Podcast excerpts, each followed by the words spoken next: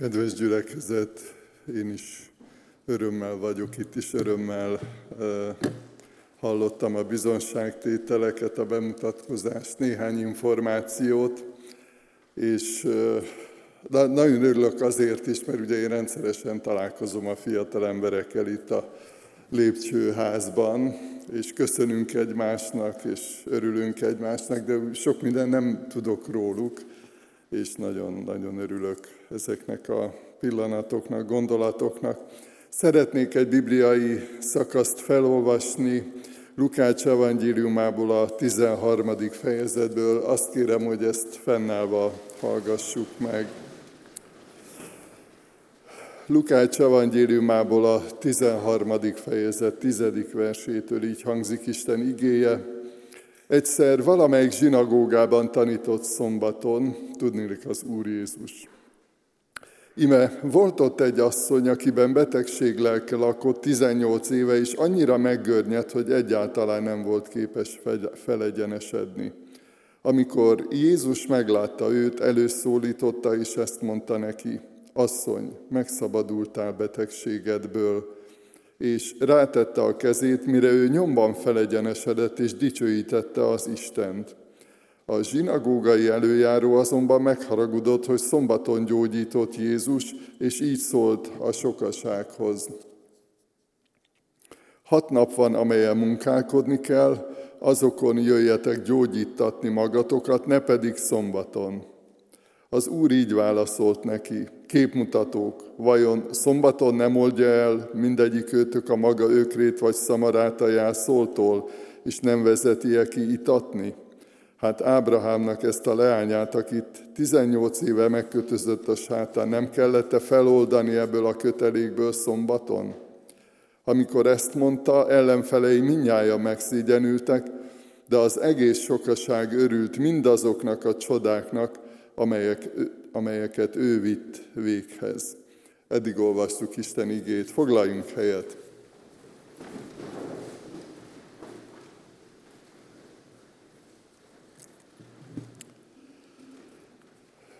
Kedves gyülekezet, több szereplős ez a történet, és mindenek előtt és először Jézus Krisztusról szeretnék néhány bátorító üzenetet mondani. Azt olvastuk a 12. versben, hogy az Úr Jézus, amikor meglátta ezt az asszonyt, előszólította, és ezt mondta neki, asszony, megszabadultál betegségedből. Az Úr Jézus nem csak észlelte, észrevette a helyzetet, vagy konstatálta, hanem, hanem látta a valóságos helyzetet, a valóságos problémát, és ezt sokszor tapasztalhatták akkor is, amikor ott voltak, volt, amikor több ezren hallgatták az Úr Jézust egy-egy tanítását, volt, amikor azért keresték, meg kiáltoztak hozzá, hogy Jézus, Dávidnak fia, könyörülj rajtam, látta az Úr Jézus a valóságot, látta az igazi problémákat, látta, hogy mi van a, a mélyben, mi van az embereknek a szíve mélyén. És ez nekünk is nagy bátorítás, mert a szívünk mélyére nem mindenki lát be. Nem mindenki tudja, hogy mivel küzdünk. Nem mindenki tudja, hogy milyen gondjaink vannak, vagy éppen minek örülünk. De az Úr Jézus nem csak néz, nem csak információi vannak arról, hogy mi a helyzet, hanem látja a valóságot, és azt is, hogy ha van valamilyen élethelyzet vagy gond, akkor annak mi az oka, mi a valósága. Amellett, hogy lát az Úr Jézusról, azt olvassuk, és mi azt gondolom, hogy tapasztalatból is mondhatjuk ezt, ő tud segíteni. Mivel maga is kísértés szenvedett, olvassuk a Szentírásban, tud segíteni azoknak, akik kísértésben vannak. Mivel minden nyomorúságon ő maga is keresztül ment, azt olvassuk, hogy tud segíteni, mert hogy mindenható, azt olvassuk, ezzel bátorította a tanítványokat, minden hatalom nekem adatott menjen és földön. Van hatalma megerősíteni egy embert, van hatalma meggyógyítani, van hatalma rendezni egy kapcsolatot, és köszönöm, hogy elmondtad Zsombor ezt a példát a házaspárról. De úgy látszik, hogy neked is, meg nekem is Isten mondta, hogy mit mondjunk, mert én is ezt hittem, hogy van hatalma rendezni egy kapcsolatot. A következő, amit Jézusról szeretnék megosztani veletek, hogy, hogy mindenek felett ő irgalmas és kegyelmes szemmel és szívvel nézett az emberekre. Nagyon érdekes egyébként, ugye azt olvassuk, hogy a zsinagógai előjáró elég felháborodottan nyilatkozott, meg reagált arra, amikor az Úr Jézus meggyógyította ezt a beteget. Ugyanakkor egyébként a rabbik, például, hogyha az állat szomjas volt, akkor kivitték megitatni, tehát nagyon megrendítő, de ez a valóság, hogy sokszor az állatokkal kegyelmesebbek az emberek, mint az embertársaikkal. És ugye az Úr Jézussal kapcsolatban ez egy nagyon bátorító dolog, hogy neki mindenek fölött és mindenek előtt a kegyelem a fontos. És azért is örülök, hogy Jánosnak hívnak, bár ez nem rajtam múlt, nyilván a szüleim neveztek el így, mert azt jelenti ez a név, hogy Isten kegyelmes, Isten megkegyelmezett. Ez a valóság, amit ez a történet is hordoz, hogy Isten jó indulatú. Azt olvassuk Mikás könyvében. Kicsoda olyan Isten, mint te, aki megbocsátja a bűnt, és elengedi népe maradékának büntetését, nem tartja meg haragját örökké, mert abban telik kedve, hogy kegyelmet ad. Szívesen megbocsát. Abban telik kedve, hogy kegyelmet ad. Ilyen, ami Urunk, ilyen, ami Istenünk. Nem esik neki rosszul. Gondoljunk azokra a történetekre, amikor éppen a bűnös asszonyval, vagy olyan emberekkel, Zákeussal találkozott, akik bűnösnek számítottak.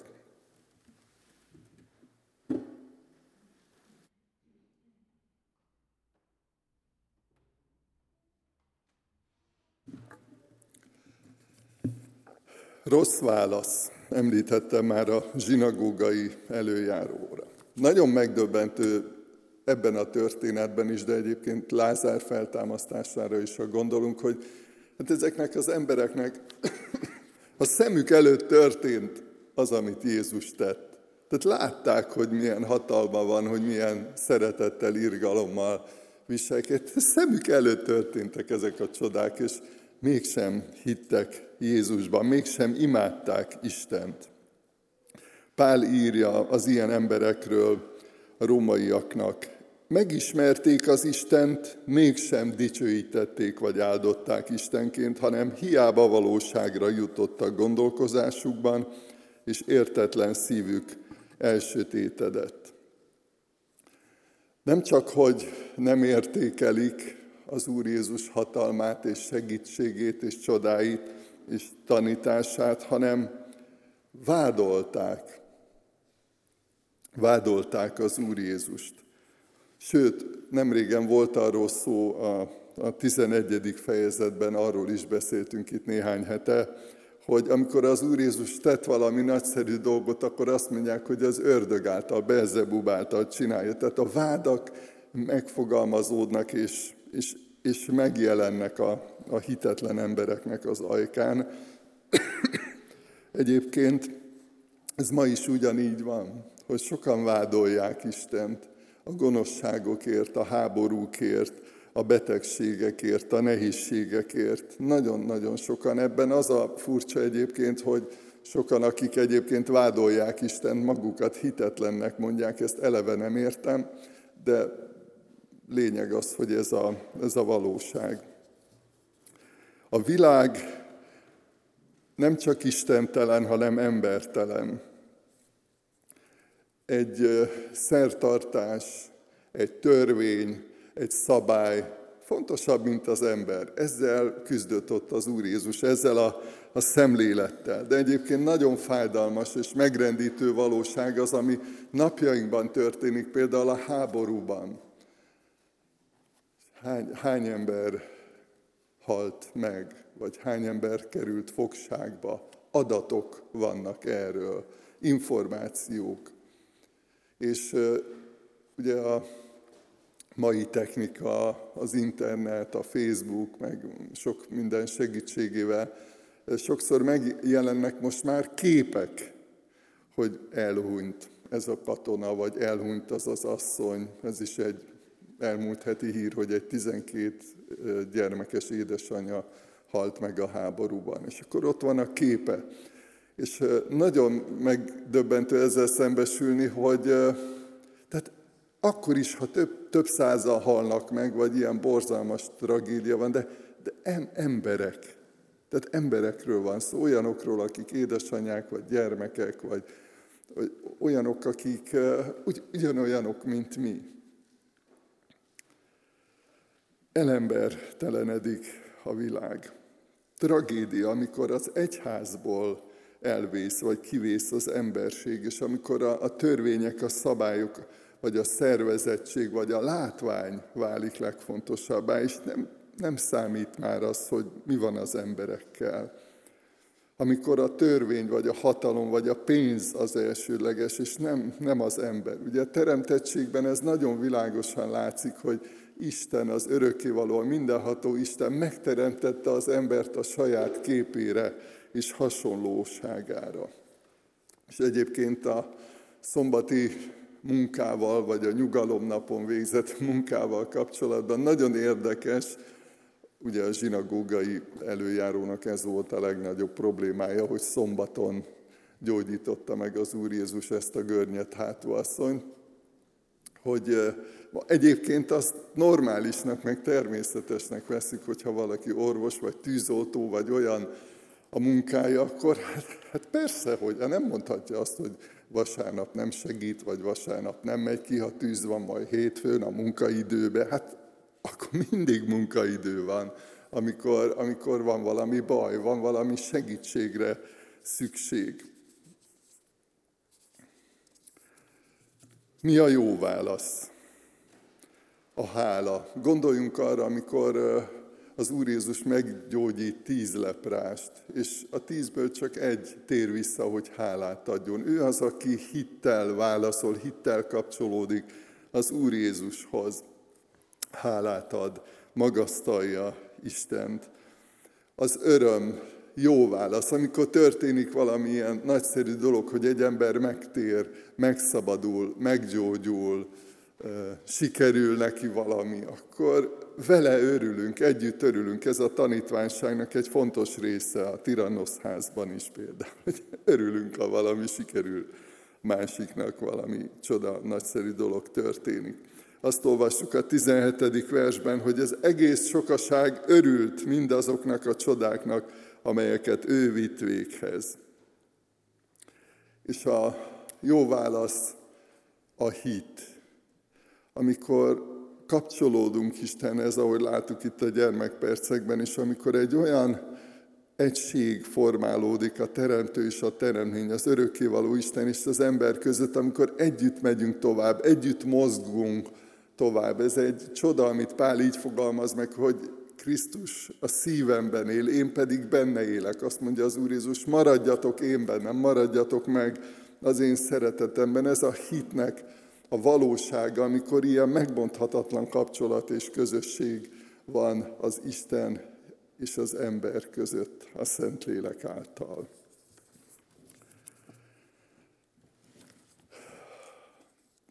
Jézus Krisztus a messiás. Teljes siker mondhatnánk az Úr Jézus szolgálata ilyen értelemben, mert soha nem vallott kudarcot. Egyszer, egyszer sem történt meg az, hogy ő valakit meg akar gyógyítani, és nem sikerült volna. Soha nem volt ilyen. Ez jelezte, hogy ő valóban Isten fia, hogy ő a messiás, ő az, akit az örökkévaló Isten elküldött. A valósághoz hozzátartozik ugyanehhez a valósághoz, hogy nagyon sok beteg ember volt egyébként Izraelben, és olyanok is voltak, akik nem találkoztak személyesen az Úr Jézussal, nem gyógyultak meg. Sőt, azt olvassuk, hogy volt, amikor az emberek hitetlensége akadályt jelentett. Máté evangéliumában olvassuk az igaz, hogy nem is tett ott sok csodát, ugye a senki nem lehet proféta a saját hazájában, abban a történetben olvassuk ezt. Nem is tett ott sok csodát a hitetlenségük miatt. Aztán gondoljunk az apostoli korszakra, sok-sok nagyszerű csoda történt, rengeteg ember megtért, nagyon sok ember meggyógyult, tényleg láthatták az Isten munkáját azok, akik között ezek a nagyszerű dolgok történtek. Pálapostolról is olvassuk, hogy Lisztrában születése óta sánta embernek segített. Azt mondta neki, hogy állj a lábaidra egyenesen, az talpra ugrott és járt. És nagyon elgondolkodtat, hogy ugyanakkor ő, akiben ilyen Istentől való ajándék és hatalom volt, volt, amikor betegen otthagyta a munkatársát. Azt olvassuk a Timóteushoz írt levélben, Erasztos Korintusban maradt, Trofimoszt pedig Milétusban hagytam betegen. Hát miért? Hát miért nem gyógyította meg, vagy nem imádkozott érte, vagy nem akarta? Nem tudjuk. Ezekre a kérdésekre nincsenek válaszaink. Nem írja le a Biblia azt egészen pontosan, hogy, hogy miért volt az, hogy, hogy valaki nem tudott, vagy nem akart meggyógyulni, vagy nem, nem volt olyan hite. Az a valóság, hogy Isten mindenható, ma is munkálkodik, ebben a gyülekezetben is sokan elmondtátok már, és elmondhatjátok, hogy mennyi csodát éltetek meg, amikor összefogott a gyülekezet imádkozni valakiért, egy beteg gyermekért, vagy egy betegért, és megtörtént a csoda, és meggyógyult. És mennyi olyan esemény volt, amikor imádkoztunk valakiért, és nem lett jobban. Lehet, hogy hosszú ideig küzdött egy betegséggel, vagy lehet, hogy elhunyt pedig ugyanolyan hittel, ugyanolyan odaadással, és hosszan könyörögtünk, imádkoztunk érte. Jézus Krisztus tegnap és ma, és mindörökké ugyanaz. Ez azt jelenti, hogy az ő céljai, az ő személy, az ő valósága, az tökéletes és teljes. Átélünk csodákat és vannak olyan élethelyzetek, amikor hordozunk egy betegséget egy életen keresztül. Azt mondta Isten Pálapostolnak, hogy elég neked az én kegyelmem, az én erőm erőtlenség által ért célhoz. Néha nem értjük, hogy miért nem vagyunk erősebbek, pedig dolgozunk az ügyön, és mindent megteszünk érte. Vannak ilyen fájdalmas tapasztalataink, most gondoljunk ilyen értelemben a háborús árvákra is, hogy borzalmas átélni azt a sok tragédiát, ami van, de ezzel Jézus Krisztus hatalma nem lesz kisebb, és nem változik meg. Amikor imádkozunk, akkor gondoljuk át ezeket, hogy milyen választ adunk Jézus Krisztus áldozatára, Jézus Krisztus munkájára. Néhány pillanatig csendben, közösen imádkozzunk, és így Mindannyiunknak van arra lehetőség, hogy válaszoljunk Istennek imádságban, és a végén majd befejezem.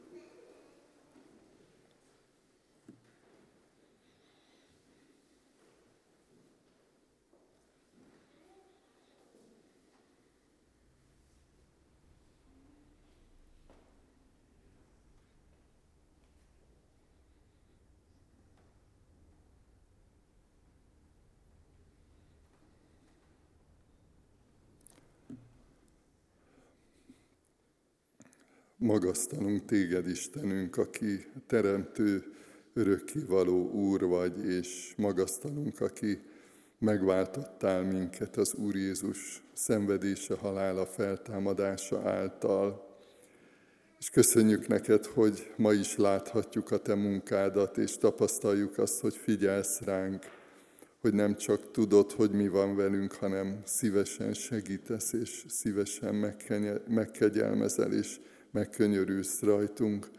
Imádkozunk azért, hogy erősíts minket is a hitben, és abban is, hogy lássuk meg minden emberben a Te ajándékodat, és könyörülj rajtunk, hogy tudjunk úgy szolgálni a tőled kapott ajándékainkkal, erőforrásainkkal, hogy azzal tényleg a Te nevedre hozzunk dicsőséget, és imádkozunk azért, hogyha valakinek fájdalma van, vagy gyásza van, vagy félelemmel, vagy nyomorúsággal küzdik, légy ott mellette, ebben a nyomorúságban, Uram, és segíts nekünk is, vezess minket is, hogy mindig észrevegyük és meglássuk azokat, akiket ránk bíztál. Amen.